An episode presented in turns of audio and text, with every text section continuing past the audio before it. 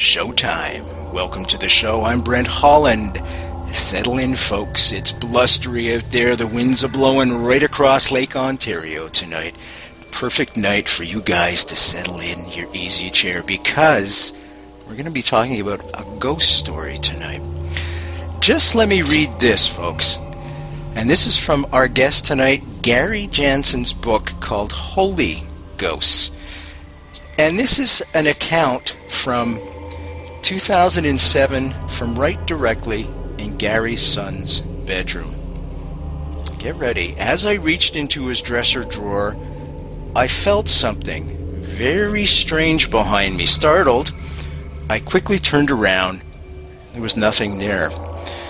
I shrugged it off, grabbed the socks, and as I was walking to the doorway, experienced a very odd phenomenon sort sort of like an electrical hand rubbing the length of my back.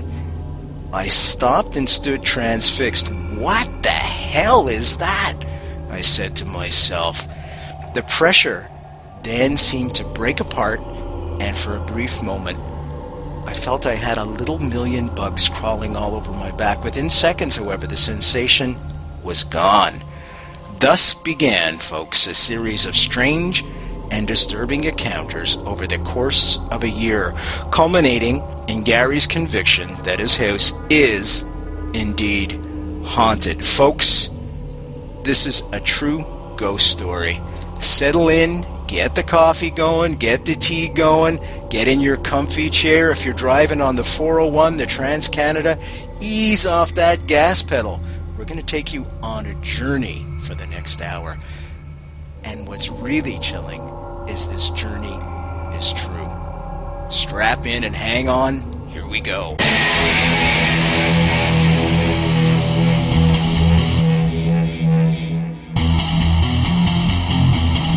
There is a time to question. There is a time for answers.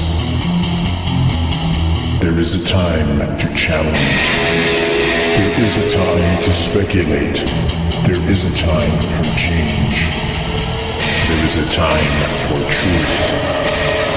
The time is now.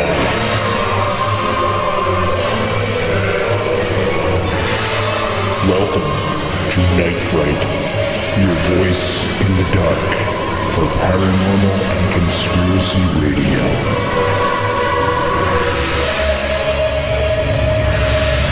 Now your host, Brent Holland.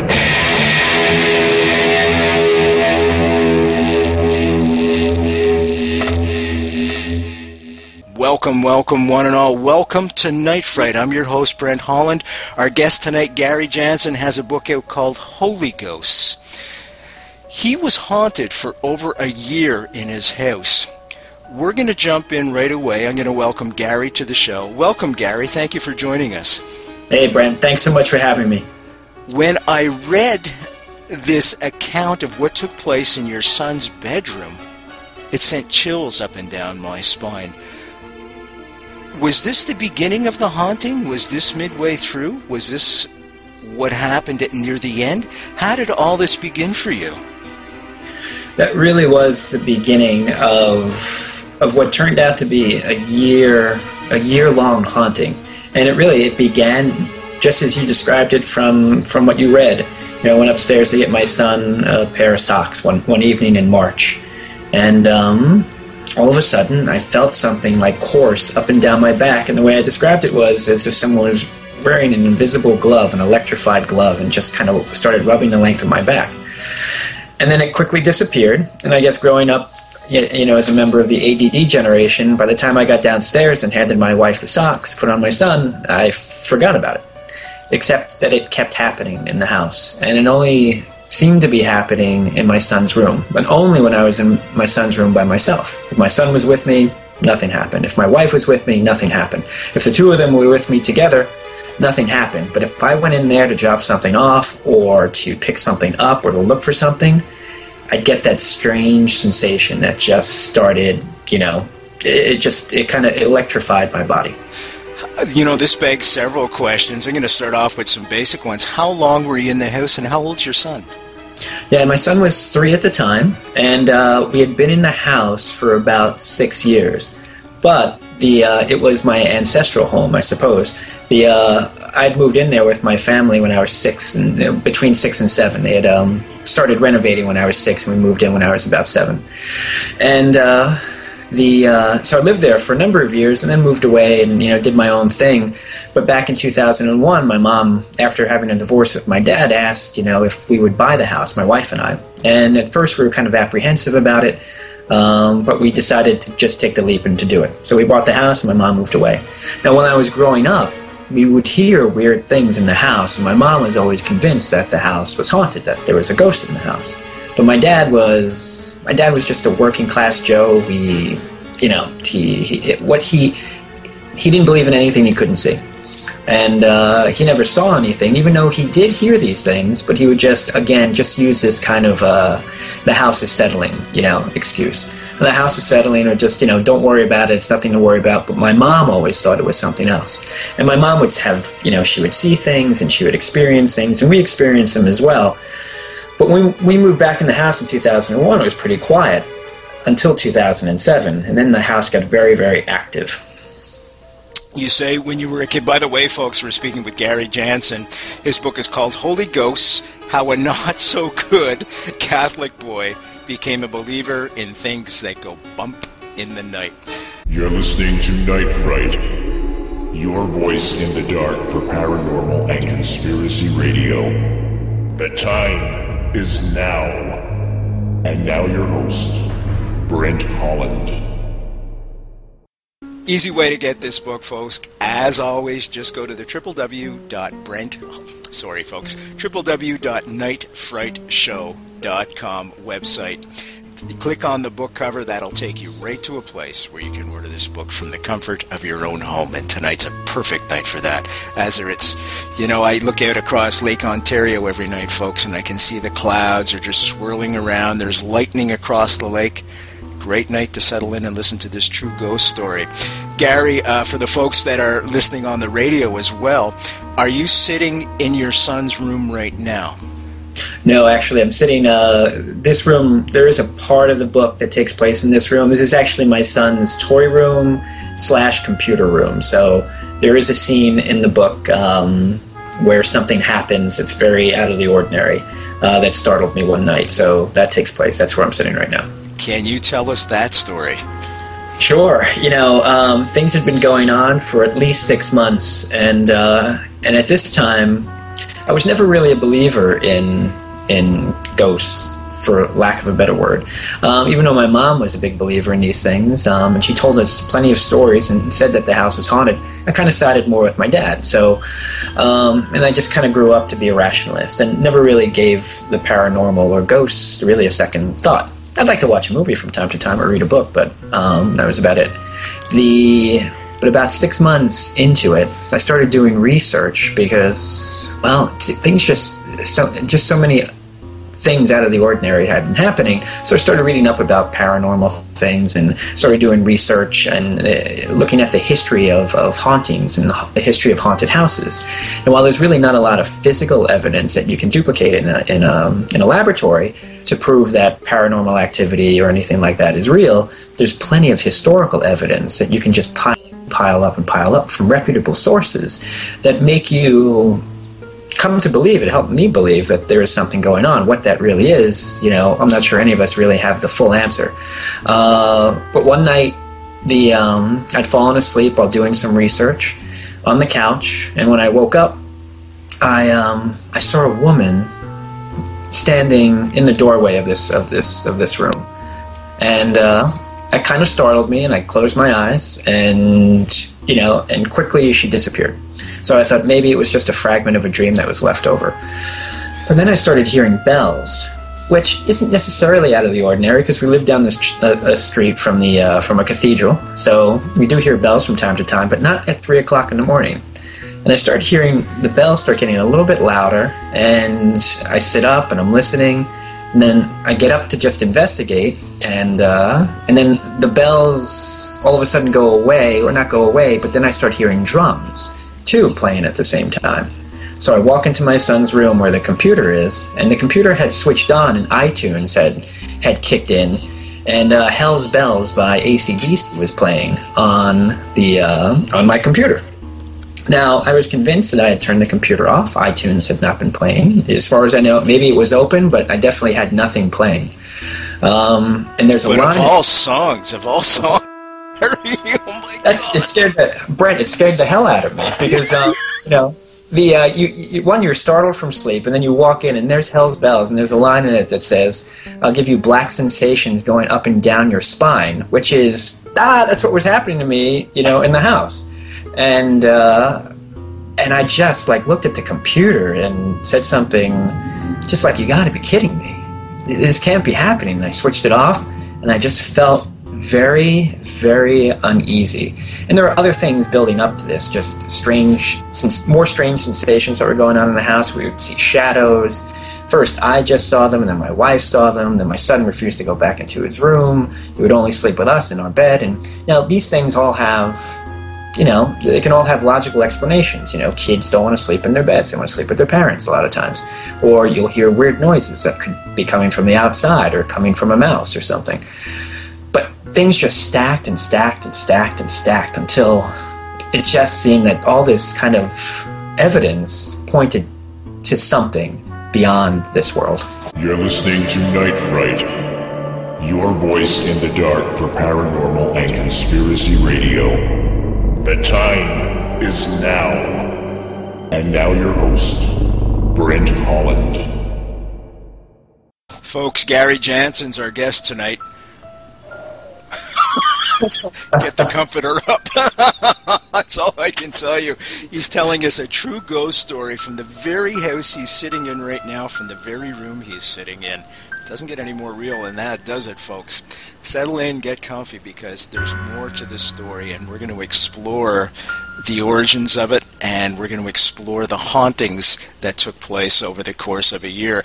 The book is called Holy Ghosts. Our guest tonight, Gary Jansen, is the author and experienced this true and live. Easy way to get the book www.nightfrightshow.com. Click on the book cover. As always, we'll take you right to a place where you can get this book. And you know, the summer's perfect time for a book like this. You're up at the cottage, folks. You want to relax. The kids are asleep. You take the book out and start reading it and scare the hell out of yourself. And it's a true story on top of that. Gary, let's go back to the woman you saw in that very room you're sitting in right now. And folks, for you on the radio, I'll just try and describe the room. It looks ordinary bedroom, 10 by 12, I would say. Some nice little stars. It's his son's playroom. Um, he's probably, what, uh, eight or nine now, but he was three at the time. Yeah, yeah he's going to be about eight soon. Going to be eight? Okay. This woman you saw, was she clothed in today's regalia, if you will? Was she in Victoria wear? Uh, did you recognize her at all? No, she didn't. Um, she definitely wasn't wearing contemporary clothes. I mean, it was more, you know, early part of the 20th century, I would say. And she didn't look Victorian, but she looked like in a very simple house dress. But you know, it um, it definitely gave me the feeling that it was she was much older than that. And uh, when I was a kid, my mom would say that there was an older woman from the turn of the century who would live in who lived in our house, this ghost, and she would move from the front door of the house to the front window, um, or the window in the front of our house. So this big picture window that we have, and she'd kind of move back and forth, kind of look around as if she was looking for someone outside, and um, and that would really be it. You know, my, and I remember asking my mom, "Is that something I should be afraid of?" And she said, "Absolutely not. She's not bothering us. You know, she's just here." And my mom never really went further than that, though she would tell us different stories or um, things when we were growing up. And uh, Shared residence, Gary, but was she paying rent? No, I'm just kidding. I'm just trying to lighten it up in case there's kids watching. you know, we should have charged her. You know, I mean, times are rough now, so. I hear you, my friend. Did she feel evil when you saw her in the doorway? Did she? I guess right away, as a parent, I would be concerned for the safety of my child and my family. yes. Same thing with you? Um, well, yes. I mean, I think when it really took me about six months before I really started to believe that there was something extraordinary going on in the house, and it wasn't just coincidence or stress or having a bad day. The um, and once that happened, I mean, what really kind of set it off, and this has happened just around the six month mark, is that my son kind of refused to go back into his room, um, and that's where I was feeling the, the bulk of this uh, of these sensations, um, and uh, that made me very nervous. Um, but at the same time, I didn't feel like what was in the house was evil. It felt disturbing. It felt uneasy, but I didn't feel this kind of sense of wow, there's some kind of you know crazed demon in here, or, or I could have been wrong. Um, but there was you know there's something definitely felt like there was a presence, but it didn't feel evil. And so of course I felt you know I want to be able to protect my kids. Um, but at the same time, I really was dealing with this kind of like healthy skepticism. You know, is is this really happening? I, I don't know. I mean, this doesn't seem to be. This doesn't happen, does it? But you know, you start investigating and you realize, wow, it happens much more often than you think. Did you have conversations with your son? He's only three, I know, but uh, I've had other folks that have been on the show with kind of similar stories, but much, much more disturbing. Um, where, if you will, a demon had entered the house and uh, the kids could see it. Um, did you have conversations with your son to find out what he was afraid of, what he was seeing, that type of thing? You know, we, you know, I did. I mean, but not. You know, I never put it in the. Uh, I never put it in the parameters or the context of Are you seeing a ghost? Are you seeing a demon? Are you seeing anything like this? I just asked him what was wrong, and he would always. He would just kind of like go mute and just said would say nothing and just said, I just want to be with you guys. I just want to be with you guys. I don't want to go in there. I just don't want to go in there. And um, so that was really, you know, uh, that was that was really the extent of it. And we just kind of like left it alone, my wife and I. And um, but you know what would happen in the house is that my son's electric toys would turn on and then turn off. And again, these things happen. You know, bad batteries or, or short. But we would get rid of things and um, other things would just start turning on and turning off by themselves. And one night I had actually, before my son had decided, you know, he's not going in that room anymore, we switched spots because he just was kind of restless. So he went to go sleep with my wife, and I just took his bed because I needed to get up early the next morning. And um, as I'm sleeping, I, I experienced something that 100 years ago or 200 years ago is called old hag syndrome and old hag syndrome is this um, is this sensation where you feel like you're being pressed down into bed. Like you'll wake up and you feel like there's something on your chest. And there's it's been depicted in art and, and, and songs have been written about it. Um, and they called it the old hag syndrome. In the 20th century, they call it sleep paralysis. That there's a problem with your REM sleep, and that you know, while your mind wakes up, your body hasn't. So you have this kind of sensation of feeling paralyzed. But science hasn't been able to prove why so many people who experience sleep paralysis, including myself this one time, why you see this dark shadow that kind of appears in you know in the room that you're in, and why you feel this sense of evil foreboding. And as I was experiencing this in my son's room and just feeling this presence just kind of push me down, and I'm struggling to just kind of get out of it, I finally call out to God to just kind of save me. And it goes away, but the scary thing that freaked me out, and I did not move out of the bed for five minutes, was that my son's electric cars turned on, and uh, and I just sat there like laid there transfixed until I I yelled, "Cut the!" and you can fill it in, and it stopped.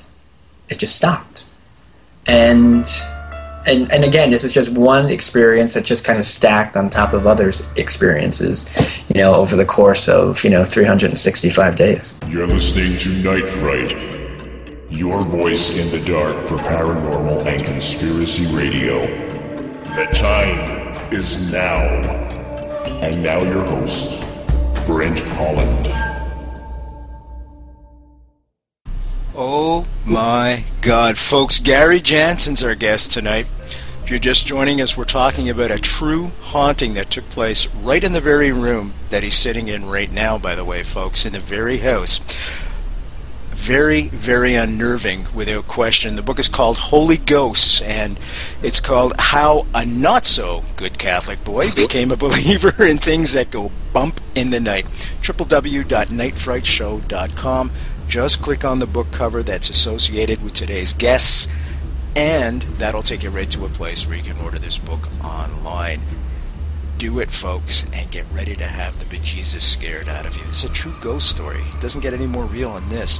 Gary, you had mentioned that your son, uh, you didn't want to let him go back in the room, and th- this hag story, you know, folks, uh, many of you are, are, not aware, but when we sleep, our body um, secretes a certain chemical, if you will, to so that we don't get up and start walking around and things like that to uh, appease our, our our resting body and so our muscles don't move in that. And um, this is what science is trying to come to grips with. But as Gary just reiterated why this shadow? Why this sense of foreboding that is accompanied with this sensation in so many people in my own opinion I think there is definitely something there perhaps people are able to cross over easier when we're sleeping. I don't know, but there definitely is something. Something. Gary, let's go back to this story. Um, did you think about moving that morning when you woke up? Because personally, I would have bolted for the door. Eh? Like I'm a big sissy when it comes to stuff like this. You know, full moon, I'm gone. you know, uh, um, you know, I'm a big sissy. Too. You know, I found out that I was a big sissy during a lot of this. Um, the you know, there were times where I felt like we should move, and, and some of the scarier part some of the scary instances. Yeah, you know, like also, am I doing my family a disservice by staying here? Something tells me to just, you know, just sit still and just ride it out. You know, many, many years ago, this very, very wise woman told me um, rule number one. And rule number one for her was, I'm like, what's rule number one? Do nothing. and and I'm like, do nothing? What do you mean do nothing? You got to do things in life. And she said, just keep that in mind. And I've kept it in mind for over 20 years. And uh, and it doesn't mean you shouldn't take action, but you should always think before you act. So the um, so I would use that going through. You know, if something happened, well, do nothing. Think about this first. What's really going on?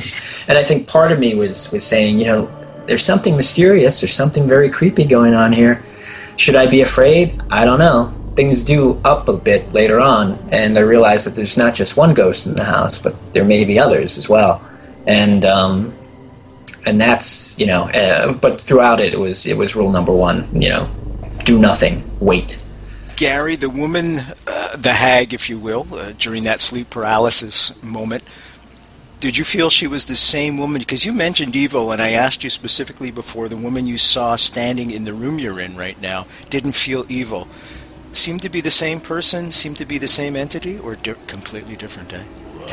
Yeah, I mean, I think it felt, you know, when you felt, when I felt that thing, you know, like that, that kind of sensation running down my back, the, uh, which, folks out there, you know, I, I, didn't write the book actually to try to convince skeptics, but just to say this is my experience. A lot of people have said, "Well, maybe you just had a pulled nerve." Look, I, I, I, I, wouldn't have written the book if I had a pulled nerve.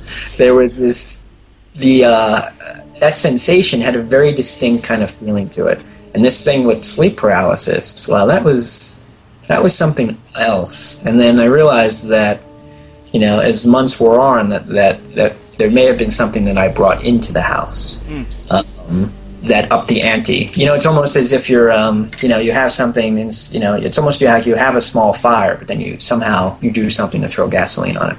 Can you explain what you mean by that? Do you think you opened up a portal somehow?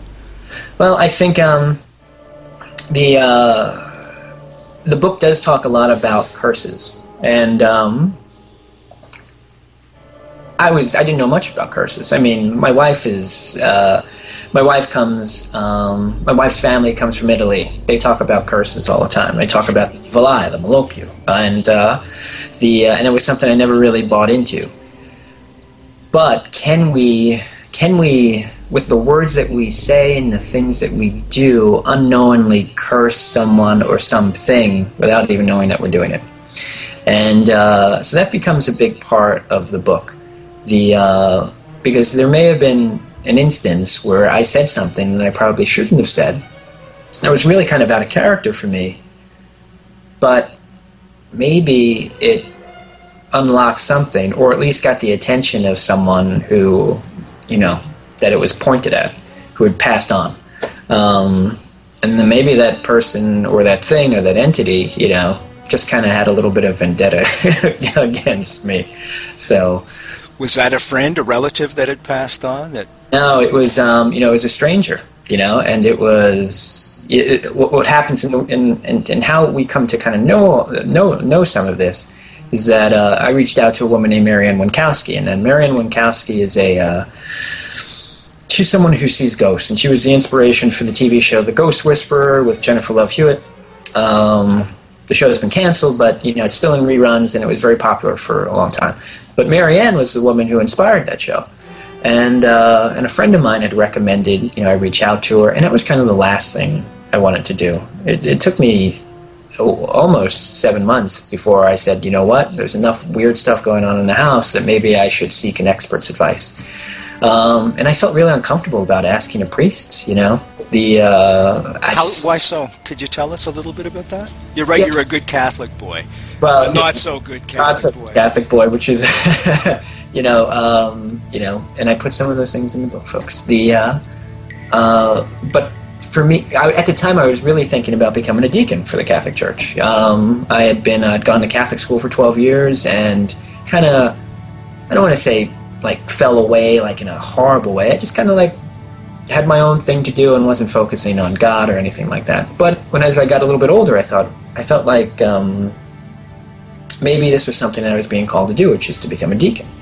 And uh, so I'd talked, you know, I made friends with a number of priests, but these guys were like really like in- intellectuals, you know. They just it, it, it almost almost to the point where the idea of spirit was very, very secondary and tertiary to them, but it was the intellect. You know, if you're going to know God, you know God through the mind.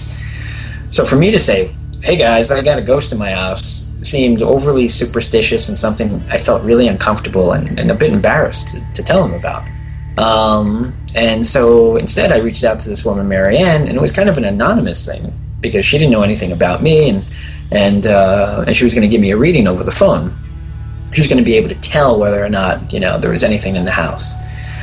And I don't know how she could do that, but I just eventually just said, "Let's just try it. Let's let's I'll, I'll do it." You know, I feel a little uncomfortable, but let's try it. And uh, we get on the phone, we start talking, and um, she starts, you know, telling me about my house and how my house looks, and you know, um, and, and the way it's set up and what I'm experiencing, even though I haven't told her anything and uh, very very specific things about colors of the rooms and and and things that you know unless she was reading my mind no one else really would have known about.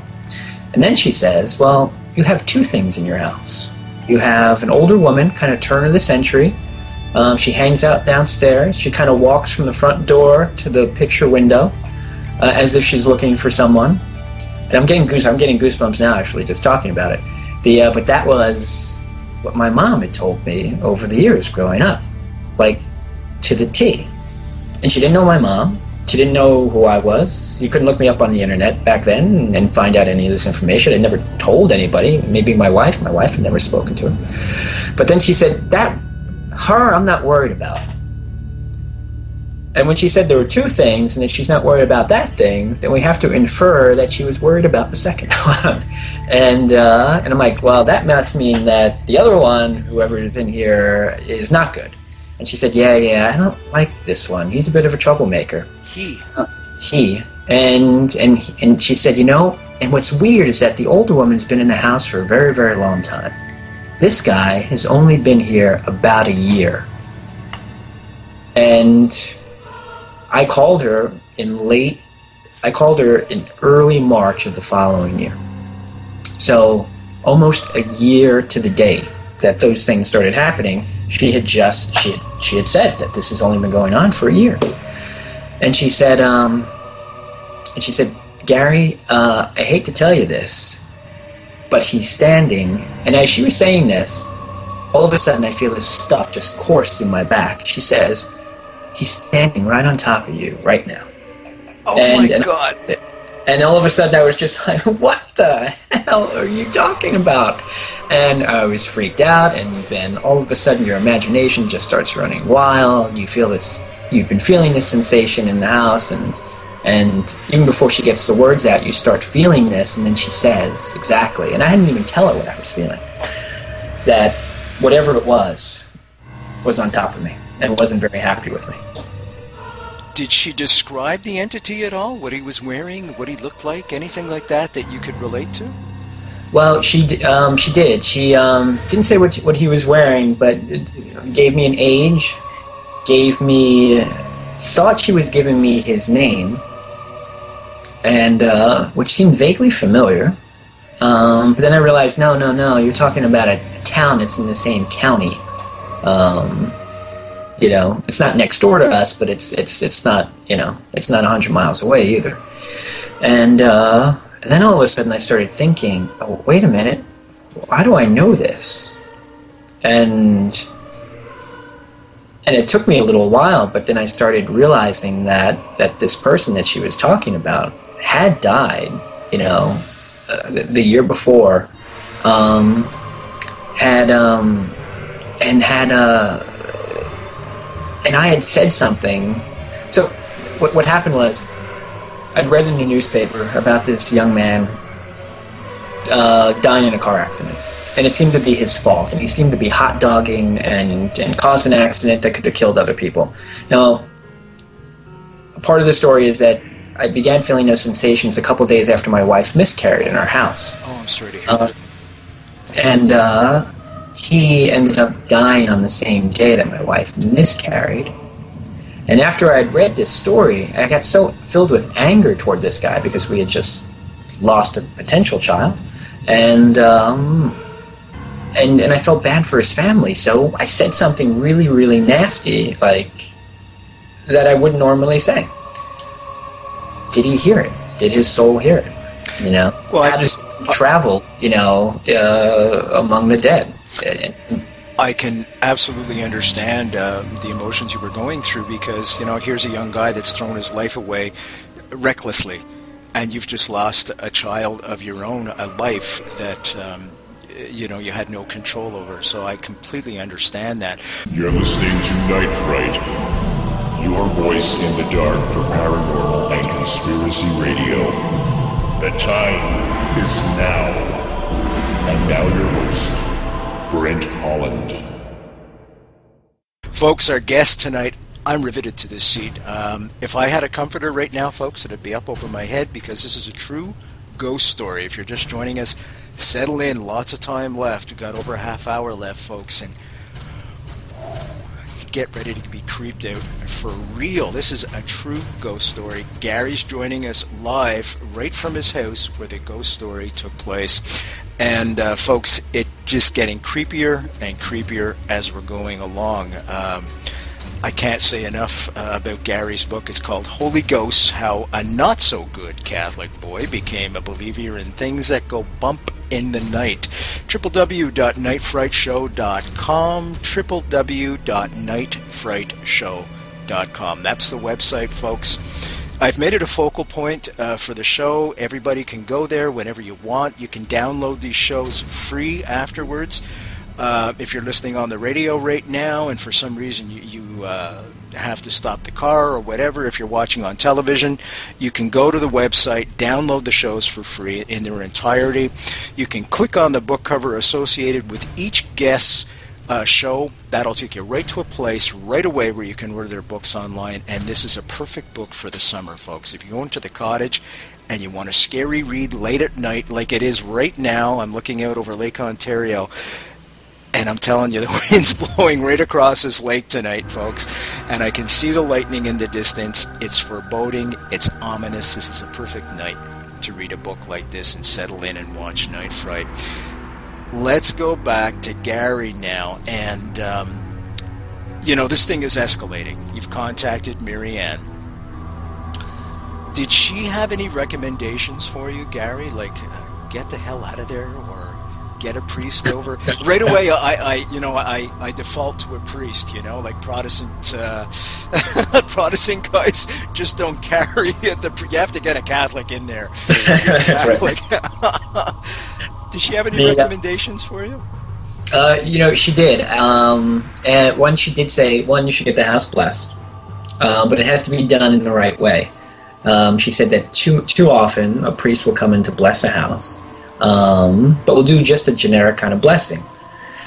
And essentially, what you're doing is you're blessing the entity that's inside the house. Um, so there's a certain form of house blessing, which is a minor form of exorcism that, that should be performed, and that you should ask your priest um, to do something like that. Uh, you know, if they feel like if you feel like there's something inside there, um, the, you know, her recommendation is to try to get a priest to go in there.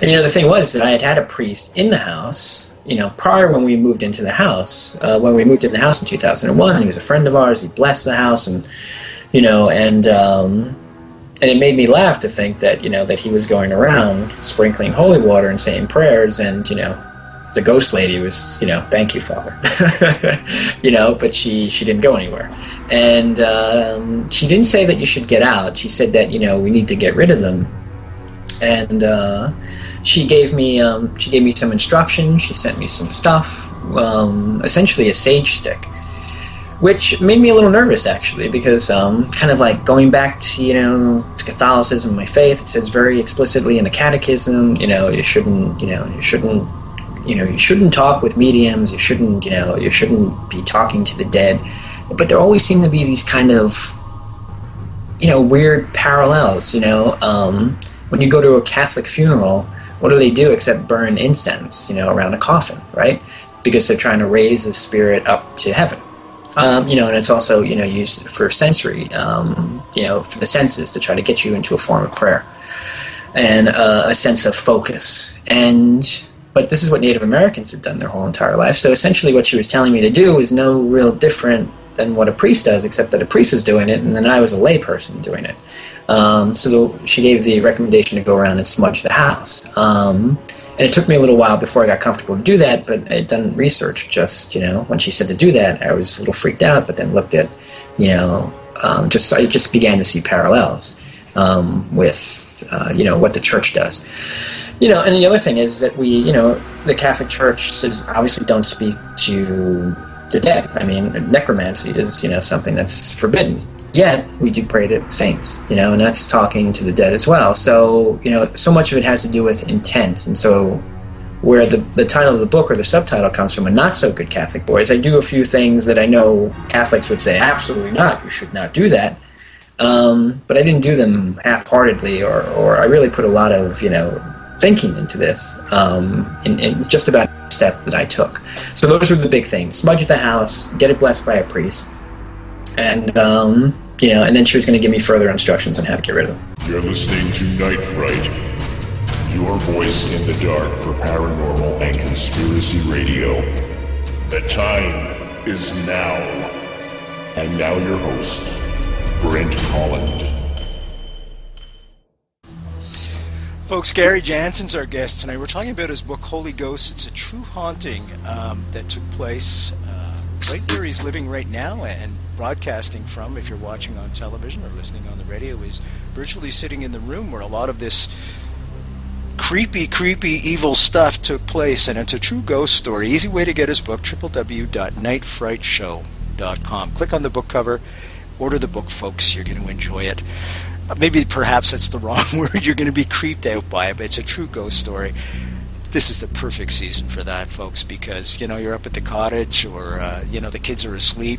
Finally, after being out of school, you want to sit down, relax, enjoy a good book, enjoy a good story, and it's a true story.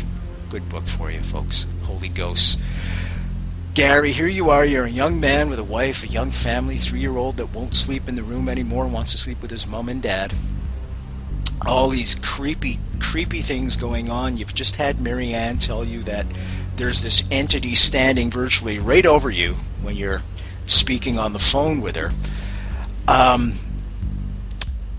my first inclination right there would have been to move my family out. Perhaps I would have stayed to battle this thing. Did you want to move your family out at all? I, I know that's a financial strain and everything, but uh, and as an extension of that, I guess you must have been asking, why me? Well, I mean, uh, great questions, Brent. The um, you know, I, I think my first inclination was let's just get the heck out of here. Um, but Mary Ann did reassure me. She said, "Look, you know, don't. here's here's the secret. Just don't talk to them. You know, because if you talk to them, you engage them. You know, and she said that the more you engage them, the more that they hang around, and the more active that they get. So don't talk to them. Which, as soon as you tell someone don't do something, you automatically want to do the opposite. Um, but I really did kind of refrain from it. And she said, "Look, you don't really, you don't have to be worried." I don't like that other one, but he's not evil. He's not a demon. He's actually a human spirit. And the thing is, is that the difference between demons and ghost, you know, the difference between a demon and a ghost is the ghost lived on Earth at one point, was a human being. A demon is a non-bodied entity, you know, uh, which it's is an entity unto itself. exactly. It's it never had a physical body, though it right. though it can um, manifest things or, or, or create turmoil or just influence us um, or influence your senses. Whether or not they can actually materialize, I don't know, but can they affect your senses? I think yes, they can. And um, so the so yeah, so I think the first the feeling was yeah, let's move, but it, as you said, you know, it's financial concerns and you know nothing really terrible has happened. Weird stuff has happened, but nothing nothing terrible. I don't want people to be disappointed too when they read the book. This book is not like Amityville Horror where there's blood dripping and you know and there's axes flying and, and, and, and all that. It was just really, really spooky, spooky stuff that just kind of piled on It's top real. of each other. And and it was and and it was like wow, this is what you know when people have real hauntings in their house. That's this is what this is what's going on. Um, and I think the more and more you do research, the more and more you read that people experience the sort of thing that I experienced. Very few people kind of experience that kind of crazy, sensational stuff. You know, I, I guess, Gary, I'm going to come back to that why me thing because, um, you know, it's not like it's a, a horror movie where you just turn it off and you go to bed and, yeah, you're a little bit disturbed. You may have a bad dream or something. This is a constant thing going on and it's real. All of a sudden, it's crossed that fine line between horror and reality, uh, if you will. Um, pretend uh, which you see on TV and the movies, etc. And all of a sudden, this is the real deal going on. How did you handle that psychologically? Yeah, you know, I think, um, you know, while all this was going on, I was actually doing work on another book um, called Exercising Your Soul, which was based on the spiritual practices and exercises of St. Ignatius. And so I was doing a lot of spiritual exercises, you know, before this stuff started happening and while it was going on. And so I was praying every day and meditating every day. You know, I was getting up early to do all this stuff. And I think so when you asked the why me, I think that meditation and prayer and that sense of quiet helped me become more aware of something that may have been, you know, obviously the one that had been in the house for a long time, but made me much more aware of, of, of, of something else that had entered as well. Now, maybe this happens to everybody all the time, but if you're not in a sense of quiet, if you don't have a sense of quiet or a sense of stillness within you, you may not even experience it. You may not even feel it. These things could be happening to, you know, your next door neighbor, um, but they think it's just nothing. They write it off, or they don't even feel it because there isn't this sense of quiet and stillness. And you know, I ride the subway to work every day, and you know, if you were to ask me, what does the person look like that I stood next to on the subway this morning, I couldn't tell you. You know, and that's a living person that's standing right in front of me that I just ignored because you just get this kind of like strange tunnel vision when you're commuting every day You zone out. you zone out, you know. And uh, and if you're zoning out physically with people or with with people who are physical bodies in front of you, think about how we zone out to the spiritual world. If there, you know, I do believe that there's a spiritual world, um, and it could be around us all the time. I have, I, I believe it is. But I think if you're not, you know, a lot of people just don't even know it's it's around them. They may be experiencing stuff and writing it off, or just not even. They're just zoned out to it. So I think that's part of the reason, which is the why me is I think I was par- partly just tuned into it at the time in a way that I'd never been before in my entire life because the uh, the meditation and prayer was so deep um, during that one year. And then the other instance was that you know that I'd somehow brought it on to myself and that you know Is that Catholic guilt? I'm teasing you now a little bit. somehow, you know, exactly. It was Catholic guilt, and what did I do to, you know, to kind of deserve this? But then, I think the prayer and the meditation really helped me kind of turn things around. That's the whole thing about Ignatius, which is, you know, let's see, let's look at things from different angles. You know, what can I learn from this? So that really became the motivating force, you know, toward the end of the haunting. Wait, I'm being taught something here. What is it? And that's what I want to get into next, folks. I want to get into your faith next and what it did to your faith. You're listening to Night Fright your voice in the dark for paranormal and conspiracy radio. The time is now. And now your host, Brent Holland. Uh, Gary Jansen's our guest uh, tonight, folks. We're talking about Holy Ghost. It's a true story, his true story of a haunting that took place right in the very house where broad- he's broadcasting from tonight. And if you're listening on the radio, he's broadcasting from a small room, a playroom for his child. And uh, a lot of creepy things happened in that room, folks. For example, he saw a woman standing at the door. What would that do to you? If you were walking up the stairs looking into your child's playroom and all of a sudden there's a woman standing there that doesn't belong there and all of a sudden she's gone, disappeared. Folks, easy way to get the book www.nightfrightshow.com. Click on that book cover, that'll take you right to a place. Order this book, folks, it'll be there within a few days. Um, no problem there. Even though Canada Post is on strike, the delivery systems are on strike. and ghosts never go on strike, I can guarantee that. You know, it's a wonderful, wonderful book, uh, Gary, and a lot of lessons in there. It's a good way, folks, for you to read about a true ghost story. Um, in the middle of the night, you know, the kids are asleep, everything's quiet in the house, uh, you just want to sit down in your comfy chair. Get scared a little bit, but safely. This is a great book for that. www.nightfrightshow.com. Just click on that book cover. Gary, what did it do to your faith?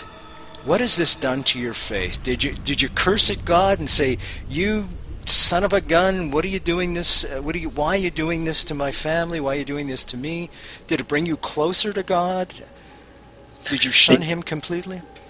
Um, no, it definitely, uh, you know, it it it reinterpreted my faith, um, and the uh, and I didn't I didn't expect it to. Like I wasn't on that kind of you know, I just didn't expect that that's what was going to happen, or that would be the outcome as all this stuff was going on.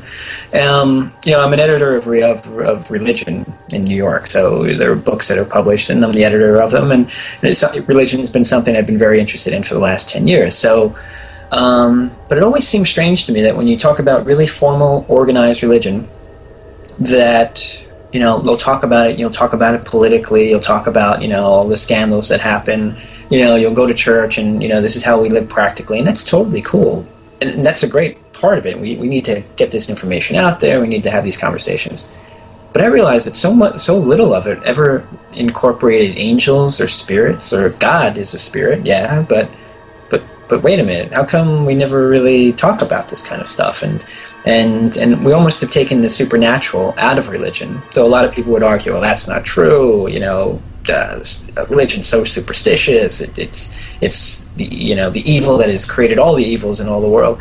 But as an editor, as someone who kind of like reads on this stuff and just investigates it all the time. That's not what I see. I really see that the spirit has been taken out of religion, and maybe that's why religion has such problems um, today. And so what happened was it just helped me see so part of the book is, is an investigation or an examination of what I experienced, but part of it also kind of looks at, you know, history, the history of, of hauntings. And that includes, you know, the history of hauntings or the experiences that Catholics felt. So saint, saints, you know. What uh, did you find out, Gary, when you did your research? Was there a commonality through the people that were haunted? Yeah, sure. I mean, I think, you know, uh, you know, I did research with just lay people and then people of faith, and you know, so you have saints who experience hauntings. You know, there was Saint John Bosco who had, you know, his big religious experience was um, when his friend came back. He had a, a friend who, who had passed away, and they had made a, a bet, well, not a bet, but a pact that whoever died first would come back and and give notice that there was something on the other side, and then three days later. Um, he has this experience where, you know, he's in this dormitory room and everyone experienced it. Um, sounds, you know, lights, um, and and this word, you know, these words, "I am saved, John. I am saved." And and it wasn't just him who experienced it, but everybody in the room. So you know, if a layperson has an experience, people are very quick to write it off. Oh, it's demonic, or you're crazy. But if a saint has it, well, it must be real then. Um, so there's this kind of double standard that I wanted to, um, you know, examine, and so that's part of the book as well. So it, it, it, does talk about, you know, kind of, you know, and it looks at the world history or the world religions as well, you know, and just, you know, there's things called the hungry ghosts in, in, in Buddhism, these pretas, right? And they just, they are these almost purgatorial spirits that just like are yearning and like in torment. And, um, and that was the thing to see was it just it just it blew my mind you know how expansive it was and i guess people maybe know that these things permeate all cultures. But for me it was really just outstanding to see people have had paranormal supernatural experiences from the dawn, dawn of time. That's right. And, and, and they're all over. And you know so that was very eye-opening to me. And, and to see those specifics and to see how you know someone in china had had a similar experience as someone in venezuela and, and things like that.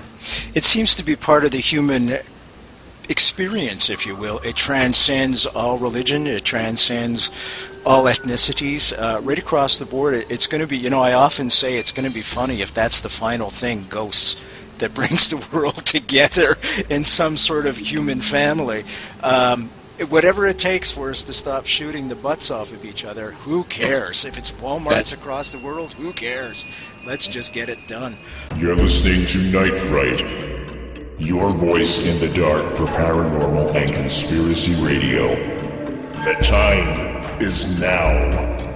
And now your host, Brent Holland. Uh, folks, Gary Jansen, I'm enjoying this conversation tonight. It's the story of a true haunting. His, go- his uh, book is called Holy Ghosts How a Not So good Catholic boy became a believer in things that go bump in the night. www.nightfrightshow.com, nightfrightshow.com. You can see it going across here. Easy way to get the book. Just click on the book cover associated with tonight's guest. That'll take you right to a place where you can order it from the comfort of your own home. Gary, we've only got a few minutes left. We got about five minutes left. Um, where are you now with this? Has the not so nice entity left? Uh, are they both present? Are they both uh, uh, still in the house residing with you? Uh, have you come to some sort of agreement with them? The um, well, I don't want to give away the end part of the book, but I can tell you the reason why I wanted to write the book was that that really, really convinced me that what we were experiencing was of a supernatural origin. Was that it was a very definite beginning and it was a very definite ending um, which makes for a perfect story for a book. All books have beginnings, middles, and ends, and this story ended a year later.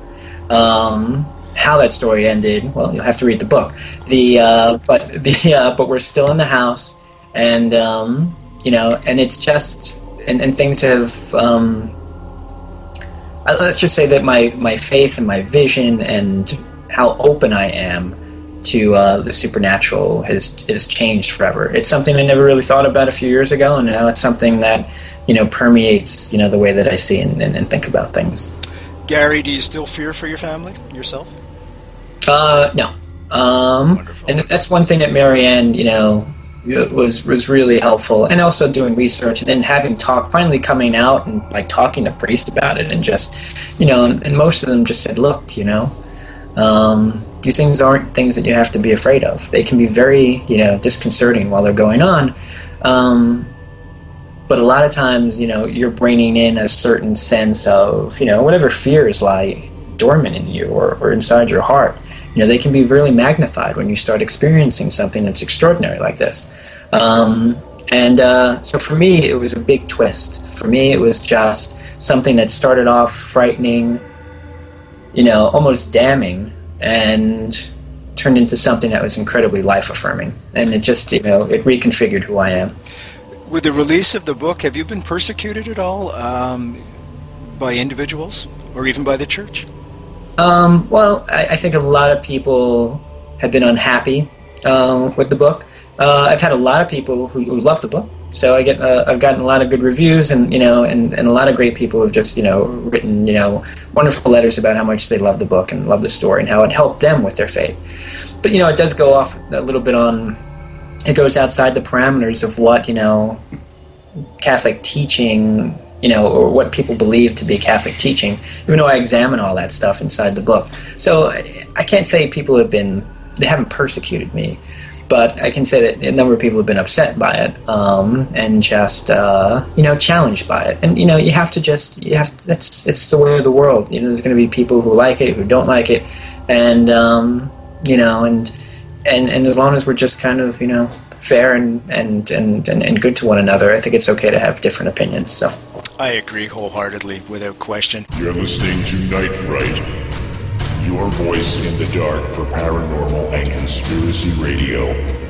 The time is now. And now your host, Brent Holland. Folks, the book is called Holy Ghosts How a Not So Good Catholic Boy Became a Believer in Things That Go Bump in the Night and things, folks, do go bump in the night quite often, more than you would think, maybe even in your own house.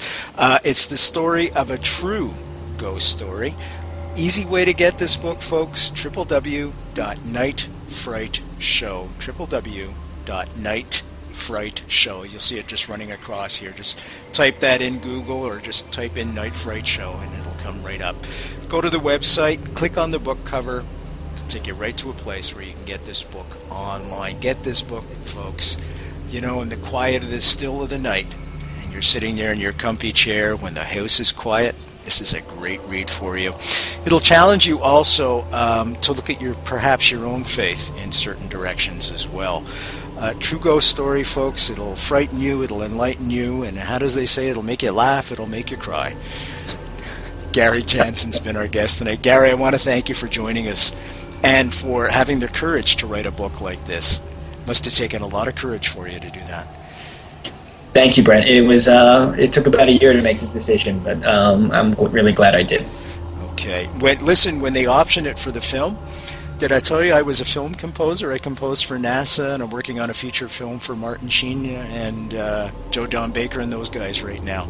So you let me know, and uh, we'll work it out, buddy, because this Correct. is a great book. so I will do that. Uh, thank you. Thank you. Brent Holland from Night Fright. See you later.